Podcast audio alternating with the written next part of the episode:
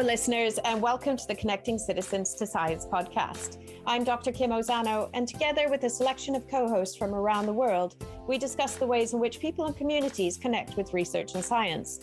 We hear from patients and survivors, health workers, policymakers, scientists, and implementing research organizations about the methods and approaches that they apply to co-produce knowledge to address current global health challenges. Thank you for listening, and on to this week's episode. Hello, listeners, and welcome back to the Connecting Citizens to Science podcast, or welcome for the first time. Thanks for joining us. This month's series is all about improving the quality of antenatal and postnatal care in Nigeria, Kenya, and Tanzania.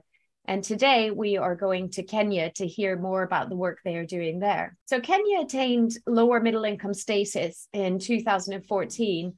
And while the good news is that poverty rates declined, the absolute number of poor people did increase, and the majority of those are women.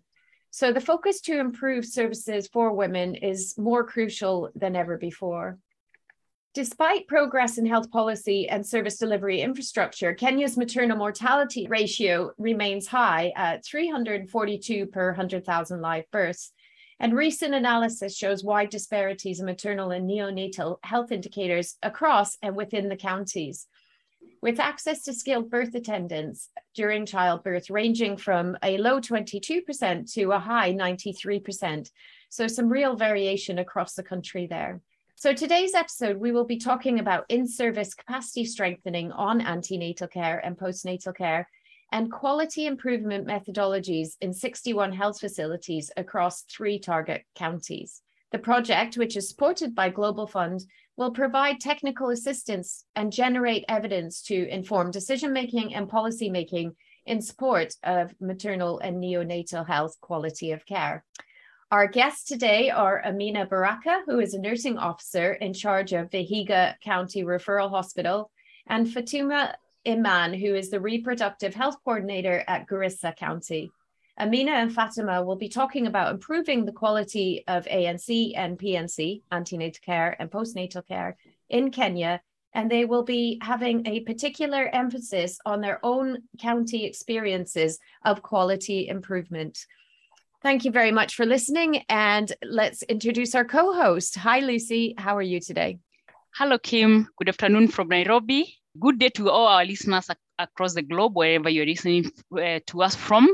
My name is Lucy Nyaga. I am the country director at Liverpool School of Tropical Medicine in Kenya. I have a background in medical anthropology and public health, with some extensive experience there, nearly 20 years working in programming. And most of this time that I've worked on programming, I've worked on aspects of maternal and newborn health. And so I'm really happy to be here to be speaking with our guests. And I hope that our listeners will be happy and enjoy listening to us and our experiences from Kenya. Thank you, Kim. Wonderful. Thanks very much. So let's meet our guest. Fatuma, how are you today? Tell us a bit about yourself, your background, and where you are. I am Fatuma Iman. I come from the northern region of Kenya, which is called the northern part, Garissa County. I am a nurse by profession. I have a basic degree in nursing and a Bachelor of Science in Community Health and Development. I have worked with the Ministry of Health for the past 35 years. Previously, I've been coordinating maternal newborn health, reproductive health in the entire northern Kenya, which was three counties, Wajir, Mandera, Garissa. Garissa County is among the 15 counties with high burden of maternal mortality in Kenya. It is the one, it's among the counties which has made Kenya not to our indicators are all the time low. And this is because of we have a porous border with Somalia and Ethiopia. We have high insecurity levels, and 80% of our community are nomadic pastoralists. This is where now we want to reach our mothers who are in the rural area, at least to have quality maternal and newborn care services. I have been working 35 years with the ministry. Around 20 years, I've been coordinating maternal newborn health, and the last 2 years, with this global fund of LSTM, I've been involved in the antenatal and postnatal program. I'm a mother of two, and I have a grandson of 1.5 years old. My firstborn is a nurse. And my second born is a student medicine in her second year. That's all about me. I think that's a great position to be in within the family, to have so many people interested in health. So thank you for sharing that about yourself and your background. It sounds like you, when planning services, you have to consider lots of different cultures and backgrounds with the, I think you called it a porous border. Is that correct? Yes, we border with Somalia. Mm. And Somalia, I remember from 1991, they never had a stable government. We host the largest refugee camp in Garissa County, which is called RADAP. I think you have heard. So we have many different populations in the refugee setup, which we serve as a county. Thank you very much. And just before we move on, could you tell me within the refugee camp, what are some of the things you have to consider when you're thinking about providing services to that population? Normally, those, the refugees are under the UNHCR support, but there are three camps normally. One is managed by MSF, another one is managed by Kenya Red Cross, and the other one is managed by IRC. They report to us. We train them when we are training our healthcare workers.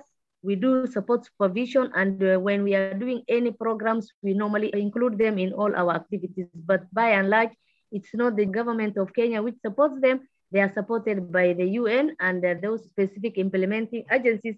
But we have a role in the management of maternal and newborn health, as they are contributing to our maternal newborn indicators. Thanks very much. Thanks, Fatuma. It sounds like you are kind of dealing with lots of different stakeholders and lots of different factors. So I look forward to hearing about that. But Amina, over to you. Could you tell us a bit about yourself, where you are, and a little bit of your background, please? Thank you, Kim. My name is Amina Anyango Baraka, a nurse midwife working in Vihiga County Referral Hospital in Vihiga County.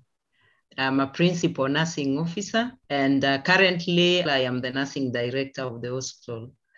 I have been in service for the last 28 years and serving in various capacities as MOH at one time, and then as a service provider as I began my service.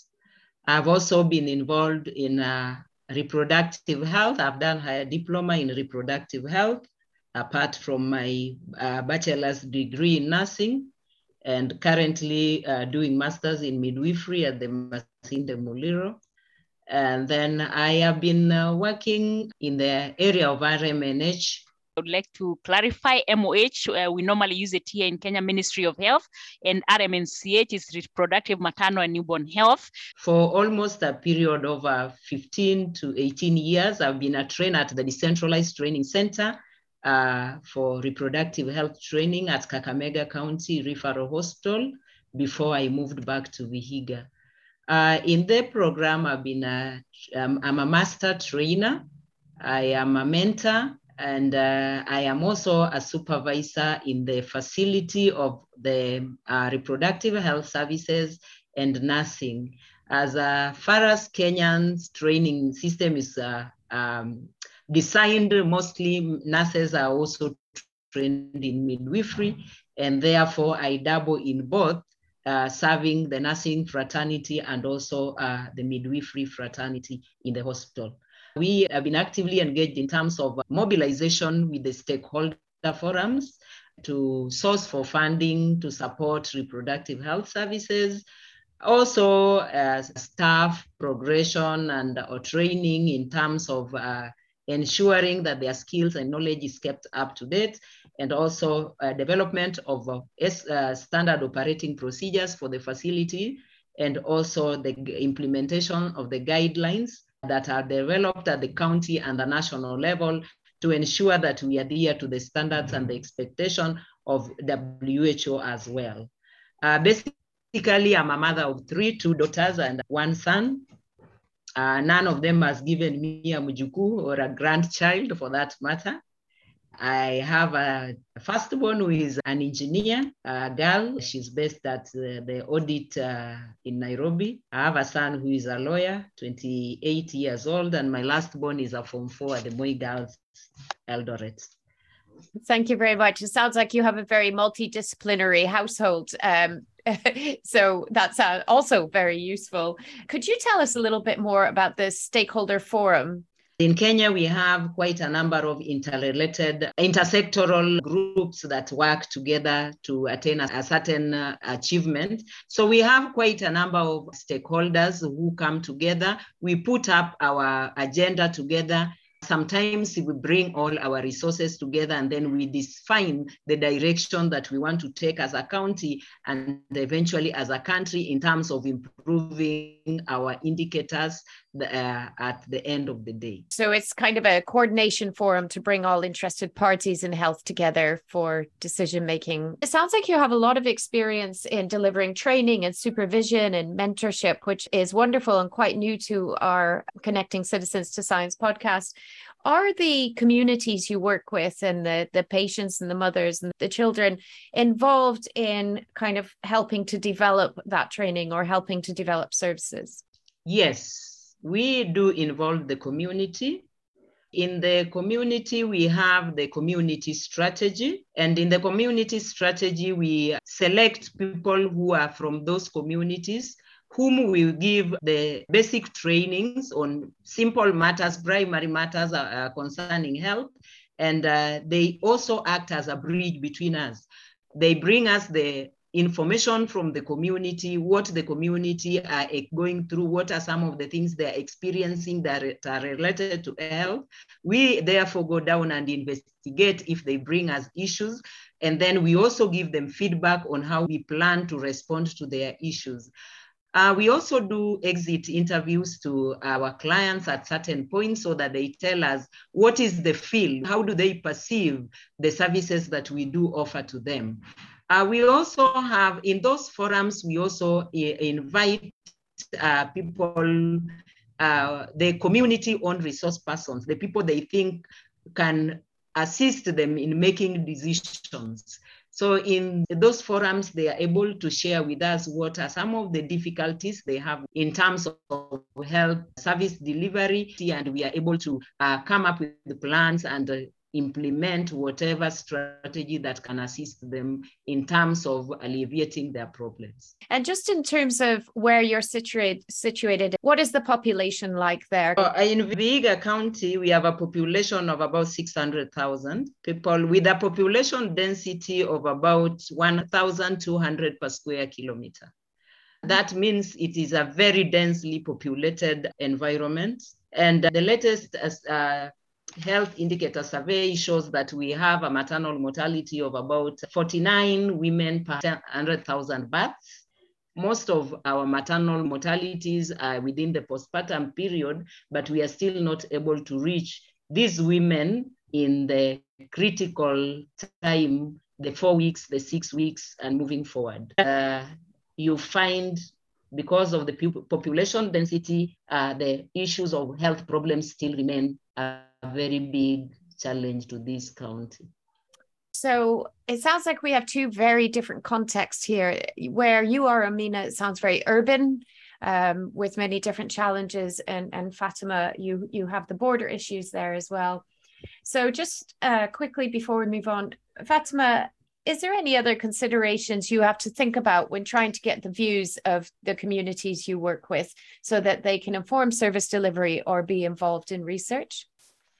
Thank you very much. In our county, what we use basically the community strategy, we have village health committees and the village health worker, community health workers and village health workers, VHCs.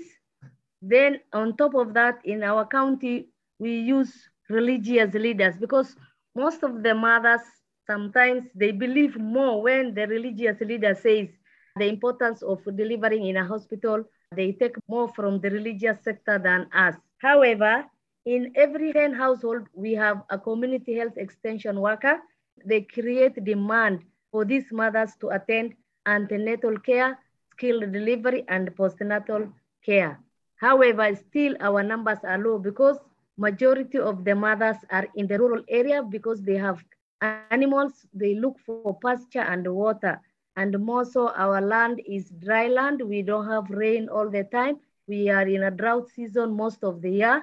So majority of our communities are in the hard to reach area. We normally do an integrated outreach services whereby you do immunization, antenatal care, postnatal care, And sometimes we have designed a mobile clinics whereby there were some vehicles where they spend in a unit or a village for some weeks, and even some mothers deliver inside those. We have them beyond zero vehicle, which runs like a mobile clinic. We make at least most of our communities to get services. However, still we are not at the standard where we can say we can reach everyone in this county. I think that's really important for us to understand moving forward in the episode. I'll hand over to Lucy now to explore the programme that you're working on right now to try to improve both quality and reach of services for mother and children.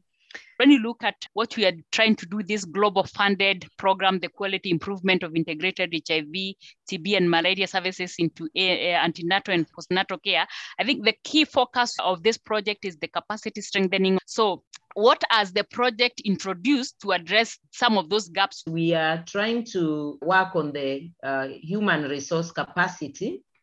There has been a training on the master trainers, and then the mentorship program, so that we have mentors in the various facilities where we work that are able to continually update the skills of the other service providers, so that even when we get other leaders leaving, the team that is remaining behind already have the skill and knowledge that is required for the continuity and sustainability of the services that are there going on.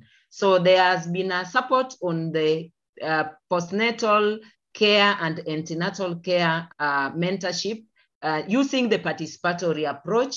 The program has been able to support us with the humanistic models that we require for that participatory approach, and also supported us in the training itself. Every 2 weeks at minimum, sessions of mentorship with the providers in each department. They raise the areas of concern that they think we need to talk about again. So the project also supports evidence generation to support the scale up of intervention packages. Everything has come back to the improving of maternal and newborn health is through the mentorship and the skills that they practice in their own facilities after training. Thank you. Fatuma, just for the sake of Garissa, because of your different contextual landscape, being nomadic, facilities being very far apart, how do you see this program and the interventions of mentorship, the equipment that is there? How does it help that mobile population? By the way, this is the way to go, because when you have one or two staffs in one of the farthest corner of the county, every time you cannot be calling for this guy or this nurse to be coming for a class-based training. In Garissa, we have a pool of mentors cross-cutting from the county level and the county referral hospital and the sub-county level.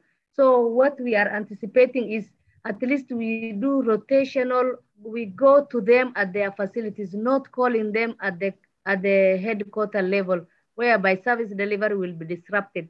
So our plan is at least to make a rotational basis where the mentors can go around in their far-flank facilities and the capacity build our staffs, mentoring them and on-job training. That one will sustain better than withdrawing that staff from the facility where he or she's working. Would you say there's something different with this program compared to how you've been doing other programming work? Is there anything different in your counties? The other programs approach were not doing this detailed mentorship supports. But with the LSTM and this Global Fund program, what we have is we have a cross-cutting energy. The goodness with this program of ours is we have a scheduled program of topics where our healthcare workers, they have their schedule like this week, in that date of that week. In Garissa County Referral, we are doing a mentorship on the newborn resuscitation. In another facility, we have a mentorship on the use of magnesium sulfate. So this one is a continuous one compared to the other partners. What we do with them is maybe after 1 month or after 3 months, where we come a quarterly, then we say, what have we achieved and what we have not. But the goodness with this one is consistent, and where we see there is a facility or a sub-county which is silent all the way from LSTM technical assistant at the Nairobi. They tell us, Fatuma, what is happening with that facility? Then I I cross-check with the facility what is happening. So sometimes when the workload is too much, they might forget the scheduled mentorship which was planned. So I see this one is like we are focused on a daily basis, if I say. Just to add on what Fatuma said, the process has given us the opportunity now to drive the agenda forward.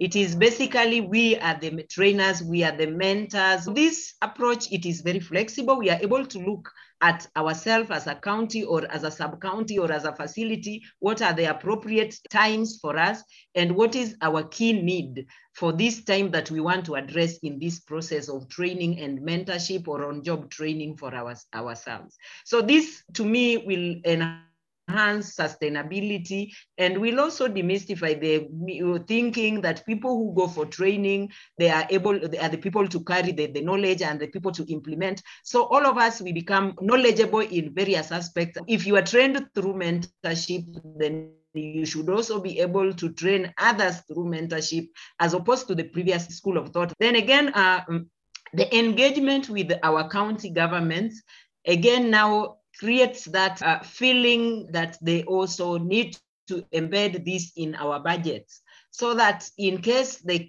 equipment that was supported by a program or by a partner is worn out, then we need to have in our work plans a system that is able to replenish the same, so that we don't stall because a partner has not come in to support us. I think it's really, the program is, from your explanation, is really coming out to, you mentioned about interventions of this program. How will these interventions benefit the health service providers, the communities, and also the policymakers? How will those interventions benefit them? Okay, the benefits to the healthcare provider is this healthcare provider now will have self-esteemed, since he or she has been trained, she has been doing mentorship, and somebody has been supervising her. This healthcare worker will have confidence in the management of maternal, newborn, postnatal, and antenatal care and HIV. And in the event he has or he or she has some doubts, they normally consult the other mentors or ourselves. The community also, they will see the mothers have been managed well, because if a mother has gone to a health facility and she has complained of headache and some signs of high blood pressure, if this healthcare worker has not been mentored or trained on the signs and symptoms and the management of eclampsia, he or she might say the mother has malaria or any other thing. This mother might be mismanaged and goes back home. But this is the healthcare worker whom have been trained and capacity built on the management of a patient with eclampsia or preeclampsia. He or she will manage. Now we will have a reduced number of maternal complications, and in the long run, it will improve maternal quality care and reduce maternal mortality rates at our county level and our health facility level. And now the community will see at least that facility or that county, at least the staffs are competent in managing maternal and newborn complications. And in the long run, this now improves the reproductive, maternal, and newborn indicators in the country. Do you have a challenge you anticipate when implementing this program at capacity building level for healthcare providers, maybe even at community level, maybe at policy level? Are there anticipated challenges? I think for us, the challenge is basically, I would look at competing tasks, because which still goes back to the inadequate number of human resources. Sometimes when you want to engage, you find there is so much and the clientele is that big. So sometimes you don't really get enough time to really engage with the mentees you did expect. That can be a challenge. Then I am just also seeing a scenario where the turnover might affect the management as well. And sometimes, depending on the area of interest, then the management that is brought in is not really in support, and issues like the political environment again. Some of these posting and staff changes are also politically instigated. So those can also be a problem in terms of ensuring sustainability for the program. Where the equipments that we use are worn out, again, that can probably also, because the participatory approach requires some of the few equipments that we use for demonstration before we go to the actual patients. But I think all in all, with the proper engagement and continuous support supervision for the mentorship as well, and the management engagement, we should be able to continue. Fatuma, for those aspects. It just came to my mind in terms of the challenges that you're mentioning, staff turnover, you know, the issues of overload. This program is covering just a fraction of the facilities. Is there a possibility that through, you know, technical working groups, facilities that are not directly being supported can utilize the staff to mentor other facilities? We have that provision. And that's why in the mentorship, we have the county coordinators are also part of us. And then when they are part of us, they are able to identify the facilities that really need the support of the mentors and organize with the sub-county coordinators and even pick a mentor for those facilities. So that is already inbuilt, and it is possible, and it is actually doable, and it's we have actually in Vihiga, that is part of an area that we are exploring, and we have started working on it.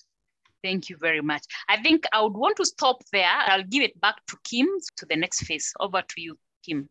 Thank you very much, Lucy. So we've heard a lot about the training that's being done and the mentorship and how the program is going, which is wonderful. From your extended experience, a lot of people listening to this podcast are researchers and want to know how they can work with communities better, whether that community is the nursing population or human resources for health. What advice would you give them? First of all, to use the entry points to the county level and get the county management involvement. Don't just go to the facilities without the county agreement. Have an agreement with the county. So the advice I give them is first to have the leadership meeting, then give their area of interest. They can say, we want to work in that area or that area. Then before doing anything else, they sign an MOU that me as an organization, we are going to do ABCD. Then the county should do 1, 2, 3. Then maybe the first thing to start with after the signing the memorandum of understanding is to do a baseline assessment to those selected or the facilities that they want to work on and know how that facility is performing. After getting the go ahead from the county level. At the county level, we have the person in charge of the community health units, community health strategy. Then we cascade down to the community level, explaining to them that in the community strategy, we have open days. We are called community dialogue days. We can call for the community like in a meeting outside. It can be in a school, under a tree, or even in the health facility, that we are this organization. We want to support the implementation of quality of improvement in antenatal care and HIV program so that you also know the demand of the community direct from their mouths. Now, this one will be the partners and the Ministry of Health together. We can meet the community and get the words from their own mouth. We have common understanding and deliberations. So just building on that, any pieces of advice when you're speaking with communities that can really help to understand their experience? Communication, you need to really understand. One thing which is key is their academic and educational background is also very important, because a language barrier can be a very big problem. And if you want to reach them and you are not able to address them in a language that they are able to understand, it can be an impediment in that direction. Sometimes, like as medics, we may end up talking things that are only understood by ourselves. So we must be able to break the issues into simple local people's understanding. Culture is another issue. If you are you are coming from a background that maybe consider certain words as very normal, you go to another community, we have several dialects. Vihiga is predominantly Luya, but in Vihiga alone, we are having about 4 dialects. So, and one dialect may have a word that means an obscenity in another dialect. So you really need to understand the language and also the cultural connotation. There are those groups that would even want to carry like their placenta back home and bury. So there are quite a number of cultural issues that we need to understand as we come to engage with them. You go to other communities, they don't really expect women to address certain issues with men. So those are things that we may need to also consider as we want to engage with them. And more importantly, the male involvement in this community is very key, because they are the holders of the economy of the family. So again, if you don't engage the man most of the times, and more also the mothers-in-law also have a say, then sometimes if you address the women who are still in reproductive age alone, then you are not able to really get to the problem. Thank you very much for that advice. Really important is considering language, education, culture, beliefs, and different power dynamics in the families as well. So thank you for that. And that's a wonderful place to end this episode. So thank you very much to our guests for joining us and sharing their wonderful insight and experience. Thank you to Lucy, our co-host, who has been great as always. And finally, thank you to our listeners. Once again, please do like, share, rate, and subscribe so we can continue to learn from these valuable insights across the world. Thank you, listeners, and see you next time. Goodbye, everyone. Bye. Bye.